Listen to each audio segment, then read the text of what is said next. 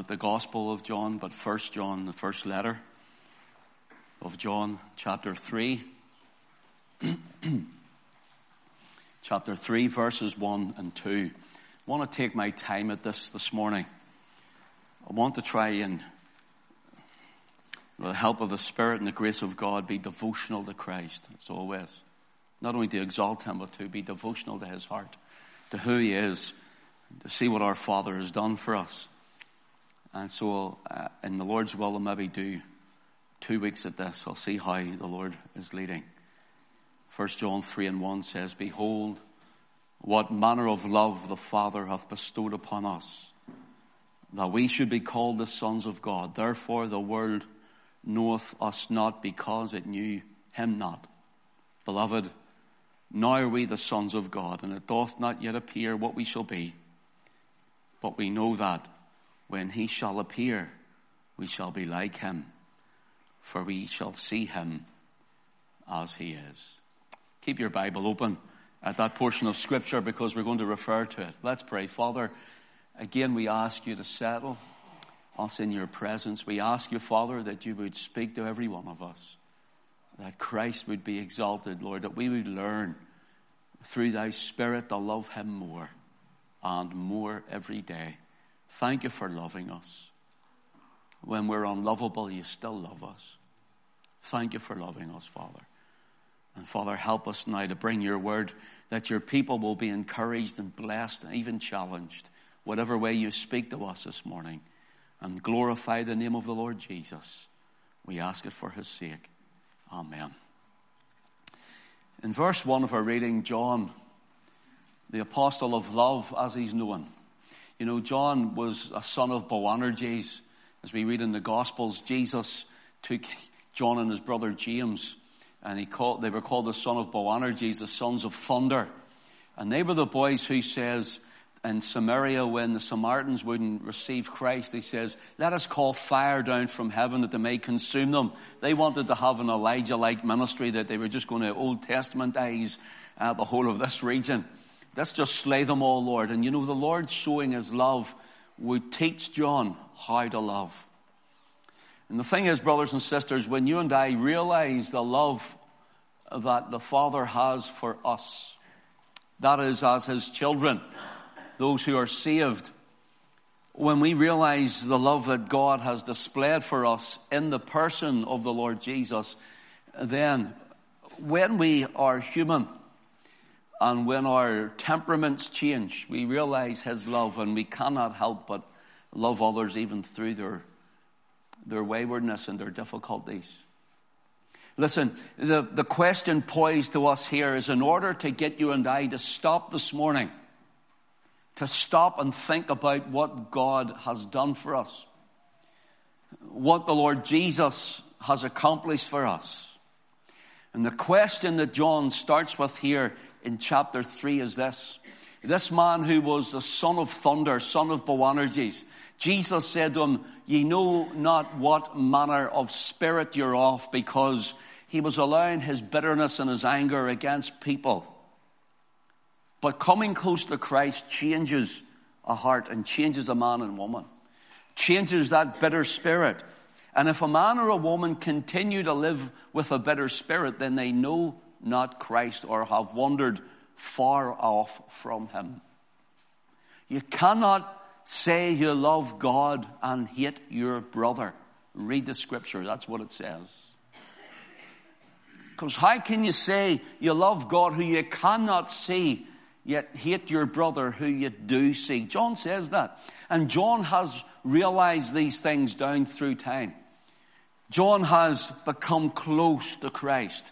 Even uh, the crucified, buried, risen, and ascended Christ He's been filled with the Spirit. Again, if you are Christ, you're filled with the Spirit. If you've been baptized in the Holy Ghost, it's meant to be, the old term was the baptism of love.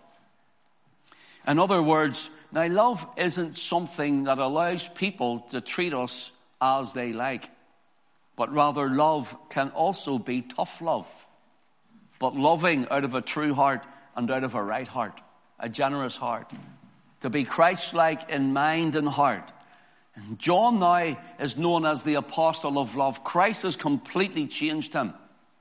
And so we have to ask ourselves, how are we within our, within our hearts before him? Has Christ changed your life? I know that, Uh, that when Christ comes into a life in salvation, you know, men and women can go on for a little spurt of time and have a religious experience and change the somewhat, but really it's a heart conversion from within that changes a man and a woman. And so there's a question poised to us that we would, in order to stop and, and think about this, behold what manner of love the Father hath bestowed upon us, that we, that's you and me, that we should be called the sons of God. Now listen, behold means, now look ye here, stop and watch and see, examine it. Don't just run past this. Jesus loves you. And it becomes a, a something that rolls off the tongue. Oh, Jesus loves me because he died for me and it rolls off the tongue. No, it's stop at Calvary and pause a while. When was the last time you sat and stopped at Calvary and paused for a while? Not rushing away. Paused at the foot of the cross. Paused at the bleeding feet, as it were, of Christ by faith under the fountain of blood and seeing Him bearing away our sin. When was the last time we stopped and realized what this was was more than a human sacrifice, but rather this was the giving of a sacrificial lamb in order that you and I could be reconciled to God. This was God displaying, manifesting his love for you. And so we have to realize how much he loves us.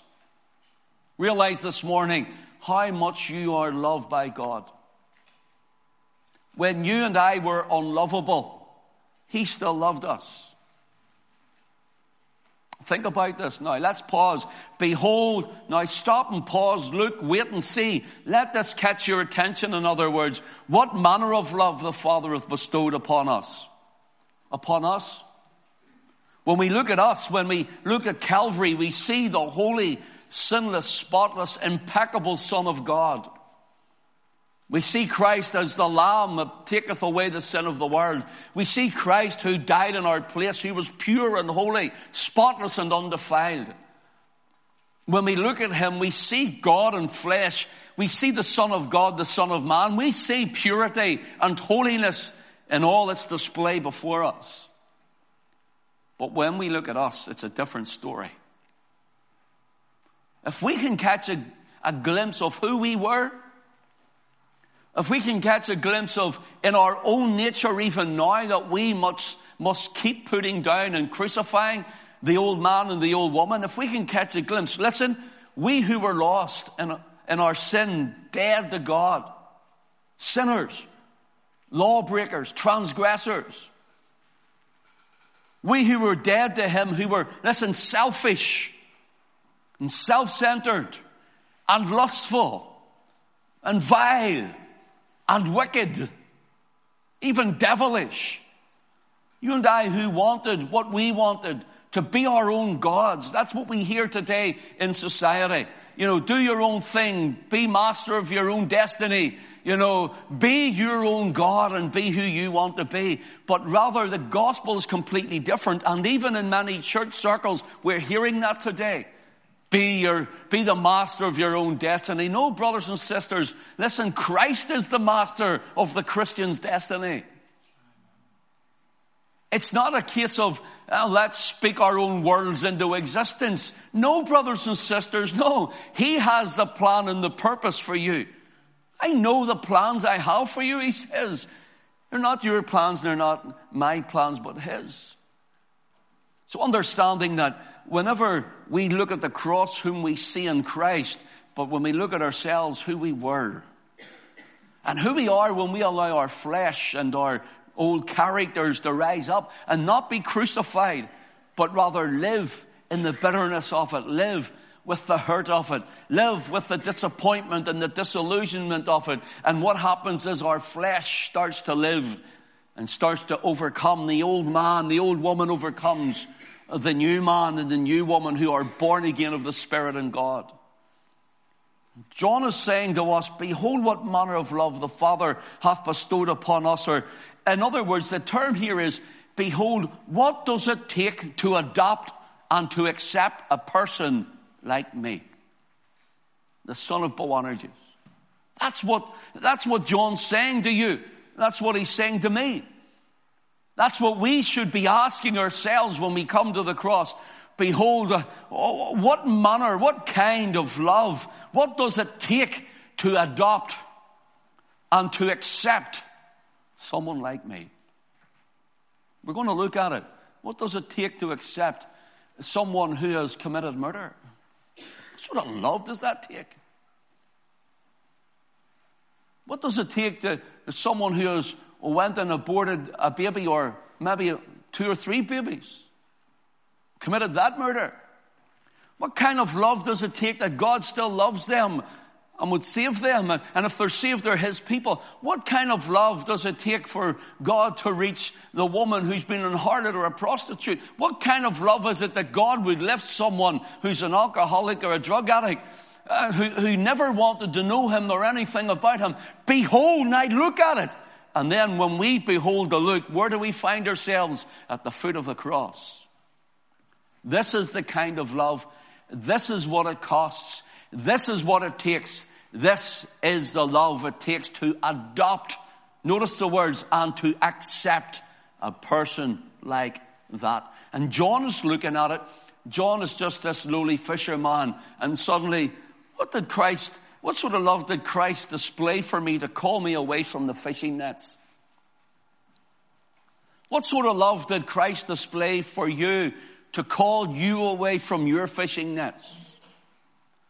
This Calvary, what, what, what does it really mean to you? What does it really display to you? What does it really stand out and say to you this morning? Is it just, well, there's another day and Jesus died for me? Isn't that lovely? It's so whimsical and fanciful, isn't it?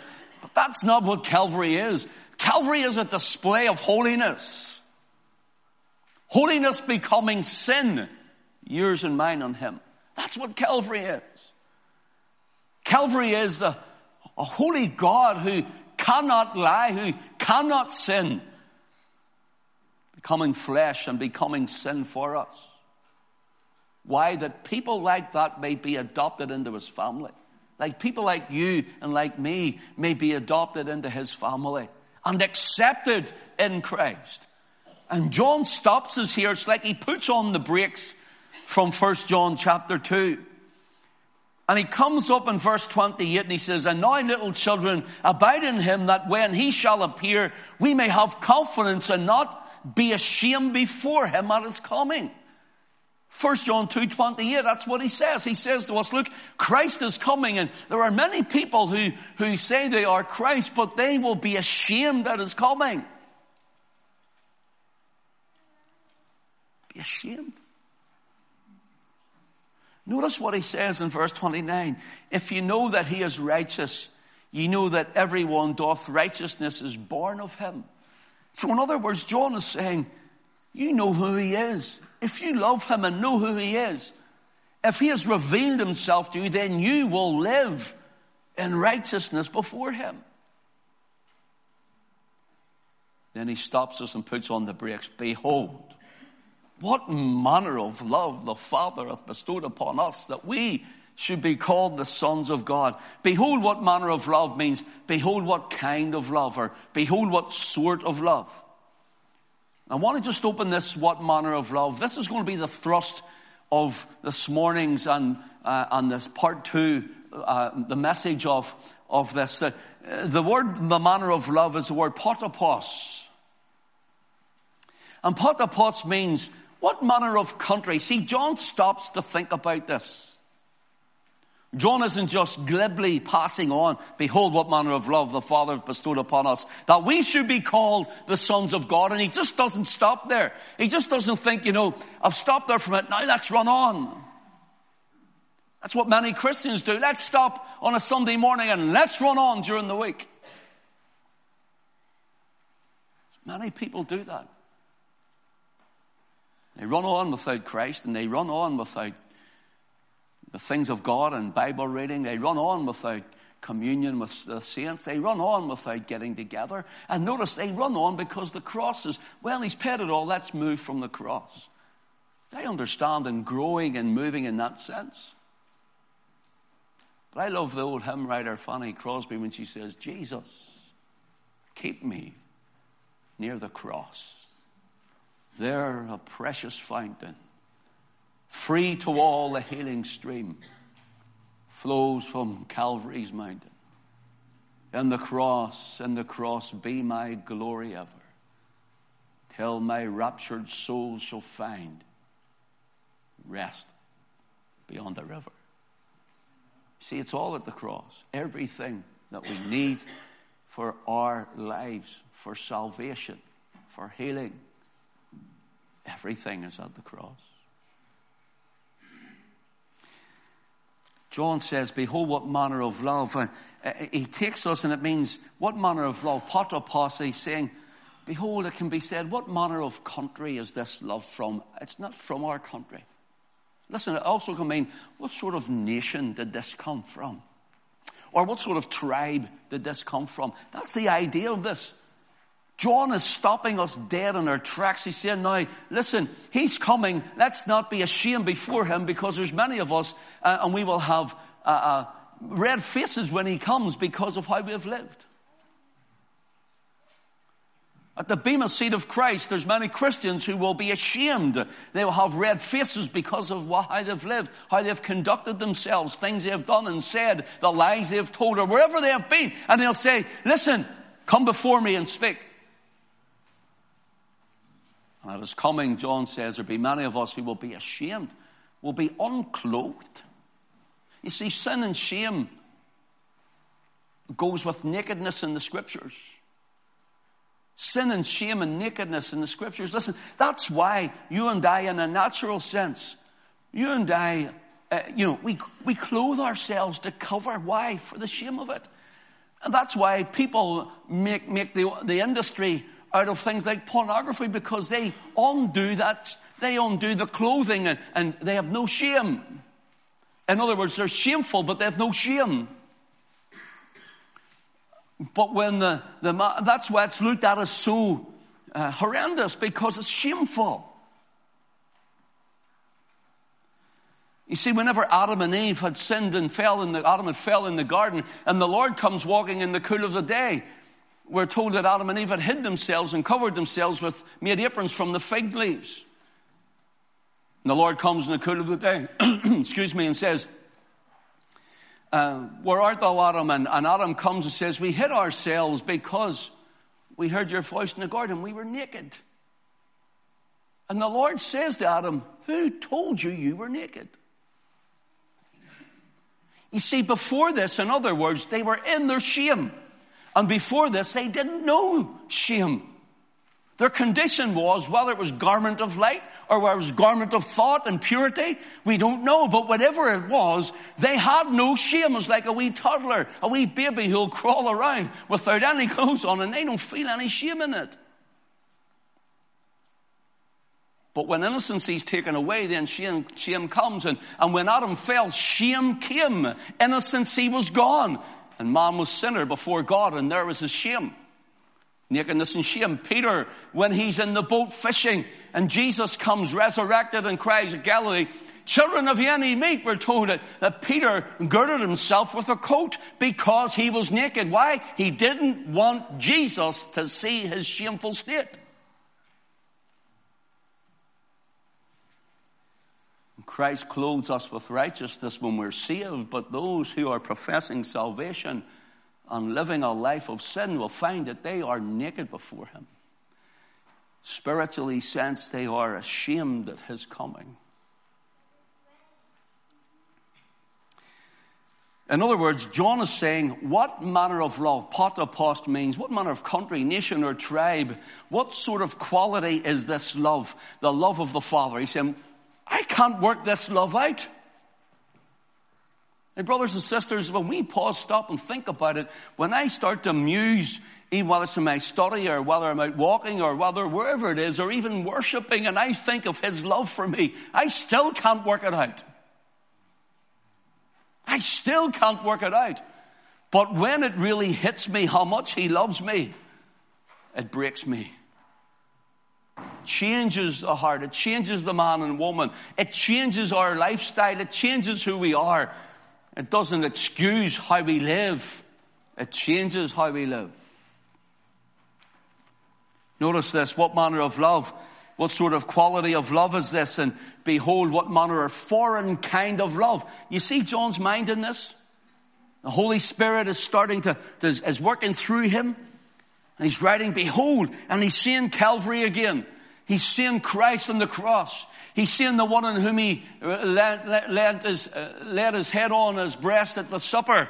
And he's seeing all of this and the man who healed and the man who saved and the man who bled and the man who died. And he's looking at him and he's heard his teaching and he knows his thoughts and through all of it, through all of it, he's saying, this one was different.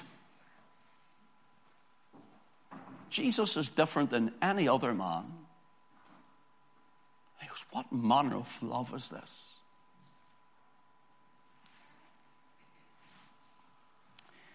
He's trying to work it out what is it from another country or from a foreign place. In other words, the love of God is foreign to the human race. That's what he's saying. This love of Calvary is foreign to the human race. It's not found naturally in all of humanity. And so the Spirit is stopping through the pen of John like brakes in an emergency stop in a car and he's saying, Stop! Now look at the love he has for you. Try to understand it. Behold what manner of love the Father hath bestowed upon us. In other words, he's saying here, Behold what manner of love from what far realm. These are the meanings of this. From what far realm is this love? What unearthly love is it? And here's where my title comes from. How otherworldly is this love? How otherworldly. In other words, it's a love that's not of this world. The love of God for you and I is not of this world. But now the love of God for you and I is in this world. And so it's how otherworldly is this love. I've entitled this message, The Otherworldly Love of God. Otherworldly, what does it mean? It means something not of this world. It's, a, it's something where you cannot describe it. When we were in the United States, we drove down uh, to Memphis. We were told to go to where the great Mississippi uh, cuts through uh, Memphis, and there's a great big pyramid they've built massive. It's 300 and something foot high. And at the top of it's a restaurant, and there's, there's a chain of, of sporting shops there. Call it a shop as an understatement, and you call it Bass Pro. Now, we'd never heard of it. You don't have them here.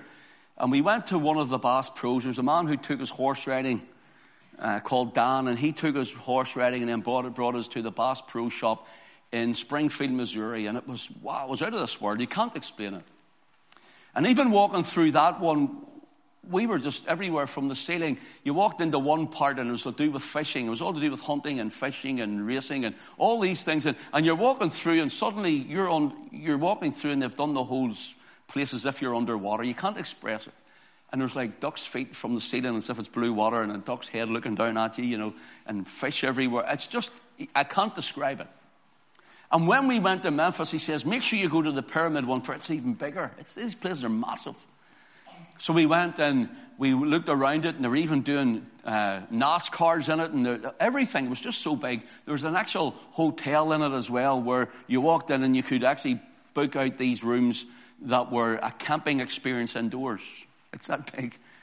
I, I couldn't express it. And to us from little Northern Ireland, we had never seen anything like this. Maybe the, maybe the Americans are used to these things, but we weren't. And it was, we were walking around like this. Wow. Wow. Wow. This is, and we kept saying over and over and over again to each other, like, how do you even tell anybody about this? Wow. And that's all you heard from the four of us. How do you even explain this? You know, we'll take photographs, but it just doesn't tell the story right. To us, it was otherworldly, you see. I just can't. You know, when you go somewhere and you see something you want to say, I want to bottle this and bring it home, but I can't because it's otherworldly. It was like that. We were just amazed by this place. We got up a lift, and you go up a lift with glass, and you're 300 feet up. And you walk out onto a platform overlooking Memphis and the Mississippi, and it's all glass floor. So you're looking down through, you're walking across a glass floor. It was just, it was just amazing. John is saying, How otherworldly is the love of the Father for us? How do we, excuse the term, bottle it and show others? And when we actually get that experience ourselves, you know, I want to go back to that place. I want to be there now to see it again, you know. I want to bring everybody and say, come here do you see it. I want to bring you all and say, let's all book a plane and go. I remember when we were in Whitewell and we were opening the home in 1999 over in Romania, we booked a private plane. And everybody paid a plane fare and it booked the whole plane, a big plane, full size plane. And we flew over to Romania and we went and opened the home and flew home, flew back again that same day. I'd love to do that with us to express, to explain what this is, what this looks like what this place is like. And it's like how you and I should be to say to people, I want to grasp further what the love of God for me is. Because John, through the pen of the Spirit, is saying, put on the brakes, people. You need to realize how much you're loved. You need to see who you were and who you are and what your own nature is like. And you need to say, Lord, thank you for loving me. Let that melt you. Let that break you. Oh, to get back to Calvary, to, Lord, take us there where we will have a fresh glimpse of you.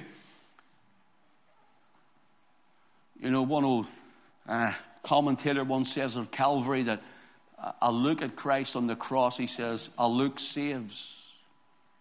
Look and live, he says, a look saves. But to gaze sanctifies. And when we gaze at Christ, it sanctifies our hearts. Oh, we have looked and we're saved, but how often do we gaze?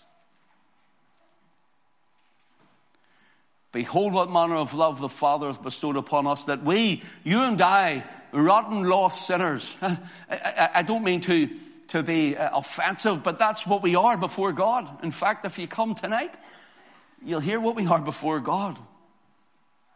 I'm going to speak on preach the gospel. Too many fads today Preach the gospel, tell people who they are before God. Vile, wretched creatures.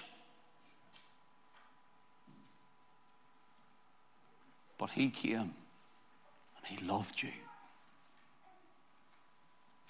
He loved you and he gave himself for you.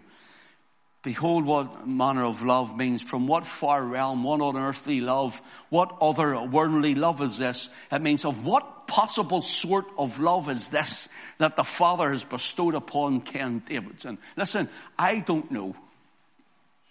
There's things that I, I have been guilty of in my life before I was saved, and I am so glad that He loved me through it.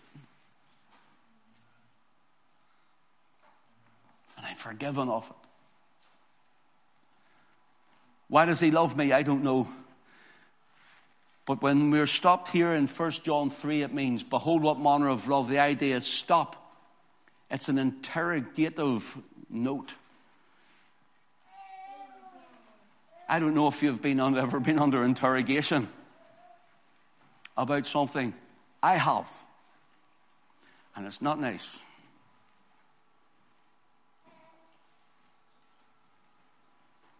And when you're interrogated, the spotlight is on you. You're asked, you're quizzed, and you're questioned. You're starved of sleep. And the questions are put to you over and over and over again. And it's the idea, behold, let's put the spotlight on this. Let's ask and let's give questions and let's never give up until we find a deeper answer. Behold, what manner of love the Father hath bestowed upon us that we should be called the sons of God.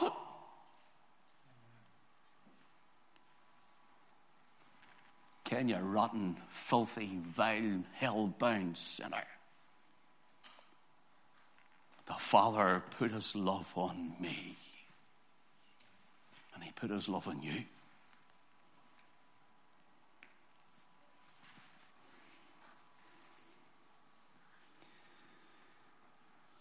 Behold, what manner of love the Father hath bestowed upon us means we must interrogate this question. That's what we're going to do. We're interrogating this. What manner of love the Father hath bestowed upon us that we should be called the sons of God. Notice what it says in verse 2 Beloved. You're beloved. Beloved. Now are we the sons. You're not waiting to become a son or a daughter of God. You're not waiting for it to happen. You are one. Christian, you are one. Now are we the sons of God. Listen, and it doth not yet appear what we shall be. We're not, in other words, God's not finished with you yet.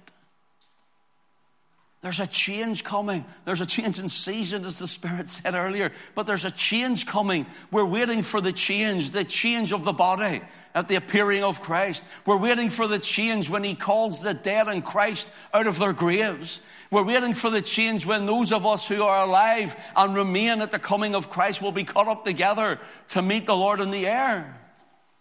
That we'll be changed in a moment in the twinkling of an eye. Beloved, now are we the sons of God, and it doth not yet appear what we shall be. But we know that when he shall appear, listen, we shall be like him.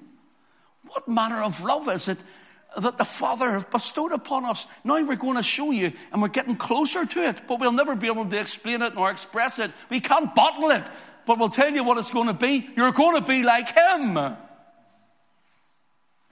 In other words, the love that the Father has for His Son. This is my beloved Son in whom I am well pleased. John says, beloved. You know why we're beloved? We're beloved because we're in Christ the beloved. That's the only reason.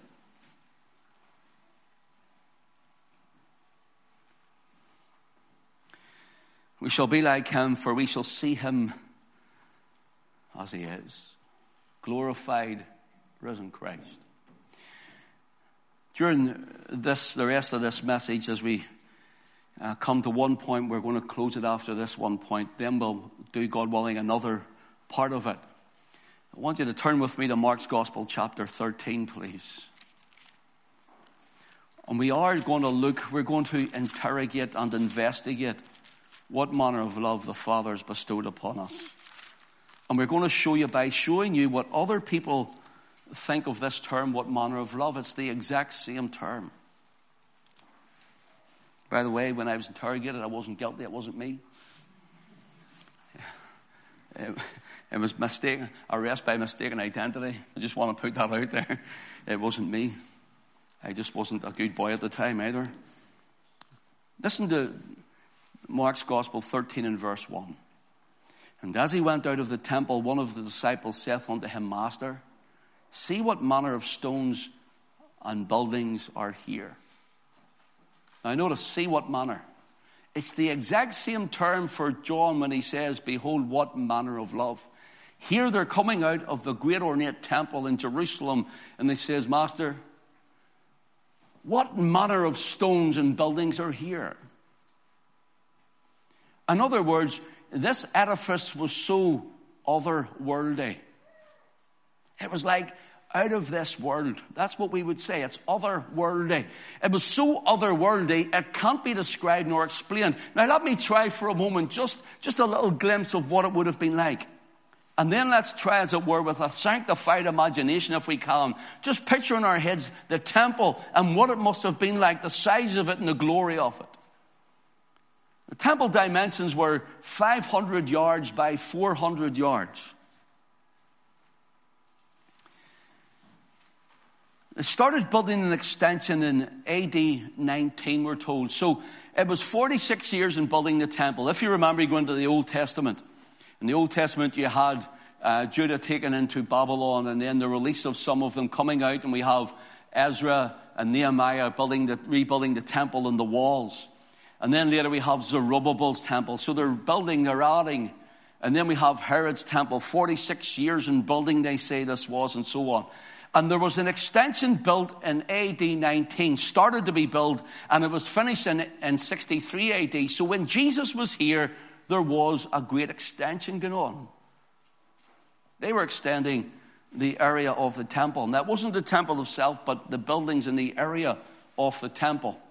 And so I'm wondering, and I'm only saying I can't, I'm not dogmatic in this, but I'm wondering, are they coming out looking at this on the extension and it's blowing these, these disciples' minds and they're saying, what manner of stones and buildings there are? Look at this, Jesus. Surely God's in here. Now notice this. It was 500 yards by 400 yards and it was, def- it was destroyed s- seven years after its completion in AD 63. In AD 70, Titus the Roman captain came at a Jewish revolt and he destroyed it, tore it down brick by brick.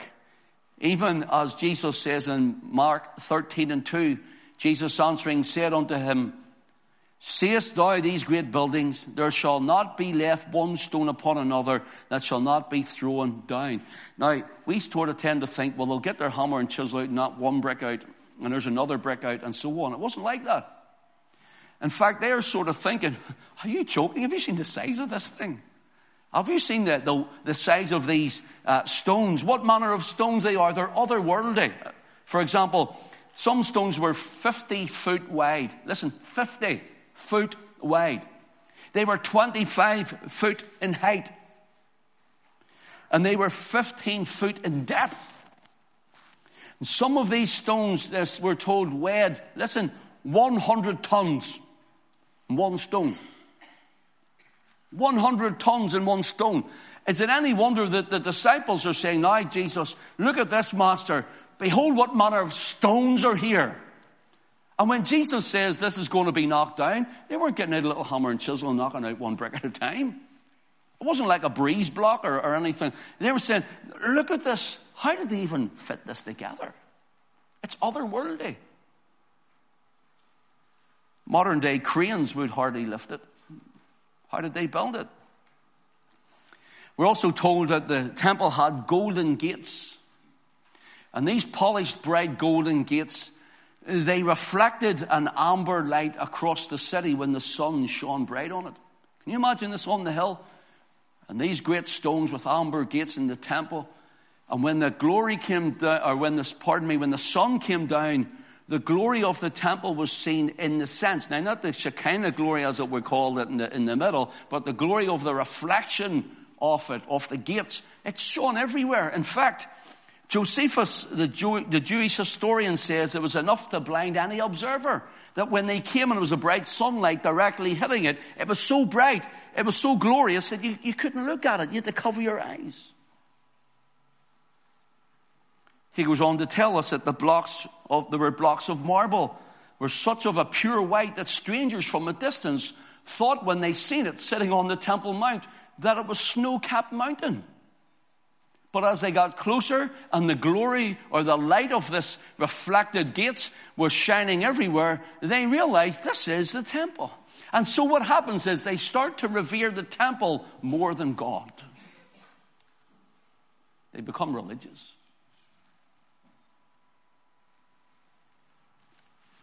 Could it be that in Matthew 5, verses 14 to 16, Matthew 5, verses 14 to 16. Listen to the words of Jesus. He says to these disciples, Ye are the light of the world. First of all, he tells us that he is the light of the world. I am the light of the world. He that followeth me shall not walk in darkness, but shall have the light of life. Then he passes it to the disciples, to his believers. He says, Ye are the light of the world. In other words, this, this light of golden gates of a temple, it may shine around Jerusalem, but it's going to be taken down. It's going to be destroyed. God isn't here anymore. He's in you, he says. It's the Holy Spirit. Paul tells us, Ye are the temple of the Holy Ghost, which is in you. Jesus says in Matthew 5, 14 to 16, ye are the light of the world. Listen, a city that is set on a hill cannot be hid. This is Jerusalem. He's thinking about the temple. That looks like white capped mountain from a distance. It's a golden amber coming from it. How can you miss this great massive edifice with what manner of stones or otherworldly building it is? You getting the idea of this? You, you can't express this. You can't explain it. These disciples are saying, Master, how, how would you ever explain this to people? Look at it, Master. Jesus says, see this? This is going to be turned, torn down. You must be joking. These great blocks, these golden gates. Listen to what he says in verse 15. Neither do men light a candle and put it under a bushel, but on a candlestick, and it giveth light unto all that are in the house.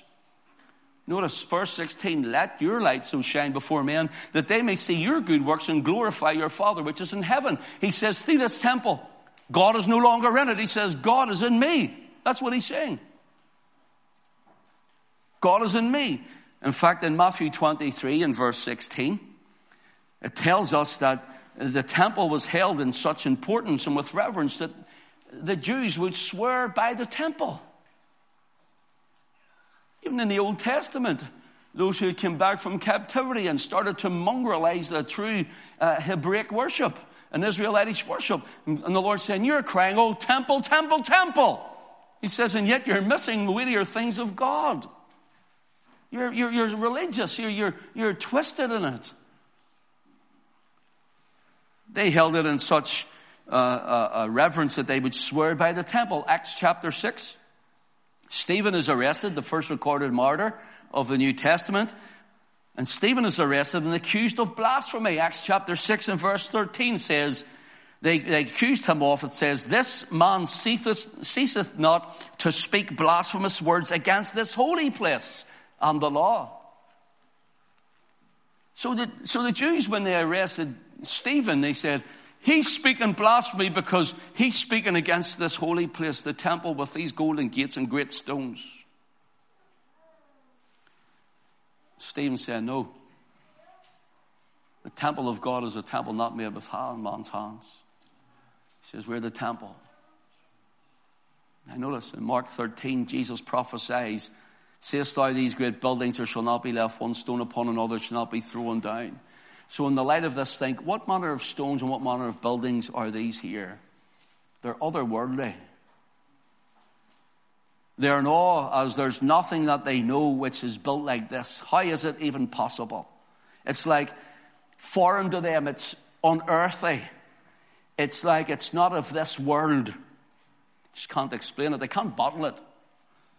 And Jesus said it would be destroyed. Listen, he also says in Matthew chapter 12 and verse 6, But I say unto you that in this place, in Jerusalem at the temple, but I say unto you, in this place, he says, one greater is one greater than the temple.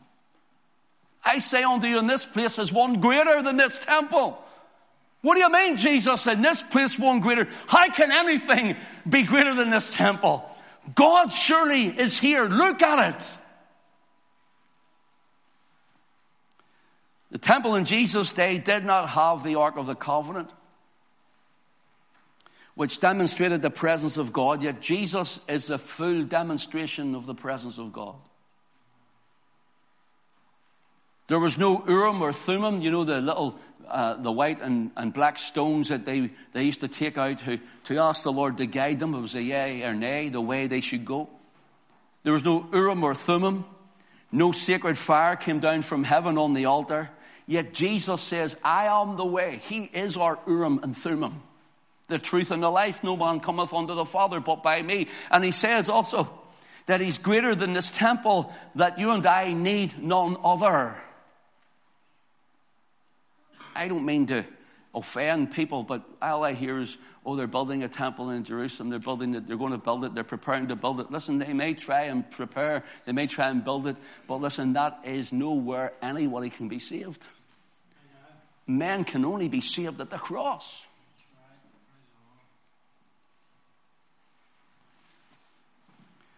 I'm closing. Thank you for your attention. David Guzik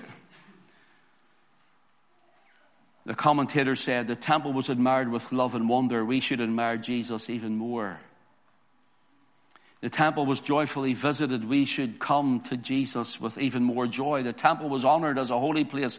We should honor Jesus even more. The temple was a place of worship. We should worship Jesus even more.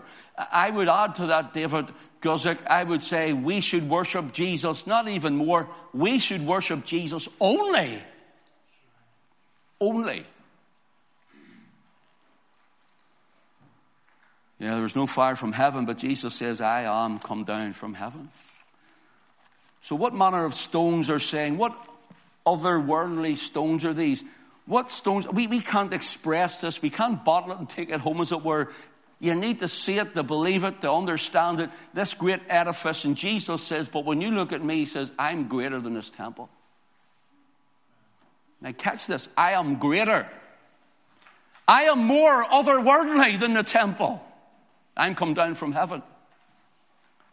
Now, this otherworldly one come down from heaven was nailed to the cross. He was nailed to the cross, hand and foot. John, seeing him, the Holy Spirit says, Stop!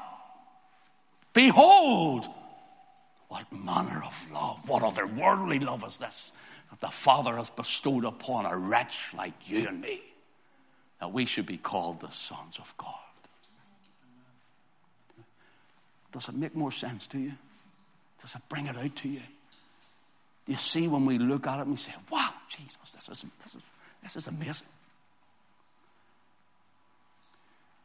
God willing, I'm going to do another part or two. We'll see how the Lord leads in this. To bring this out. This actually is part of the first couple of teachings that I've did. They're a little bit different on the radio and it will be edited so it won't be exactly the same. And this is going to go over this every Sunday now for whatever length of time the Lord will have us there. Behold, what manner of love the Father's bestowed upon you that you should be called the Son of God. Let's rejoice in it. Let's give him glory in it. Let's praise him as we go home.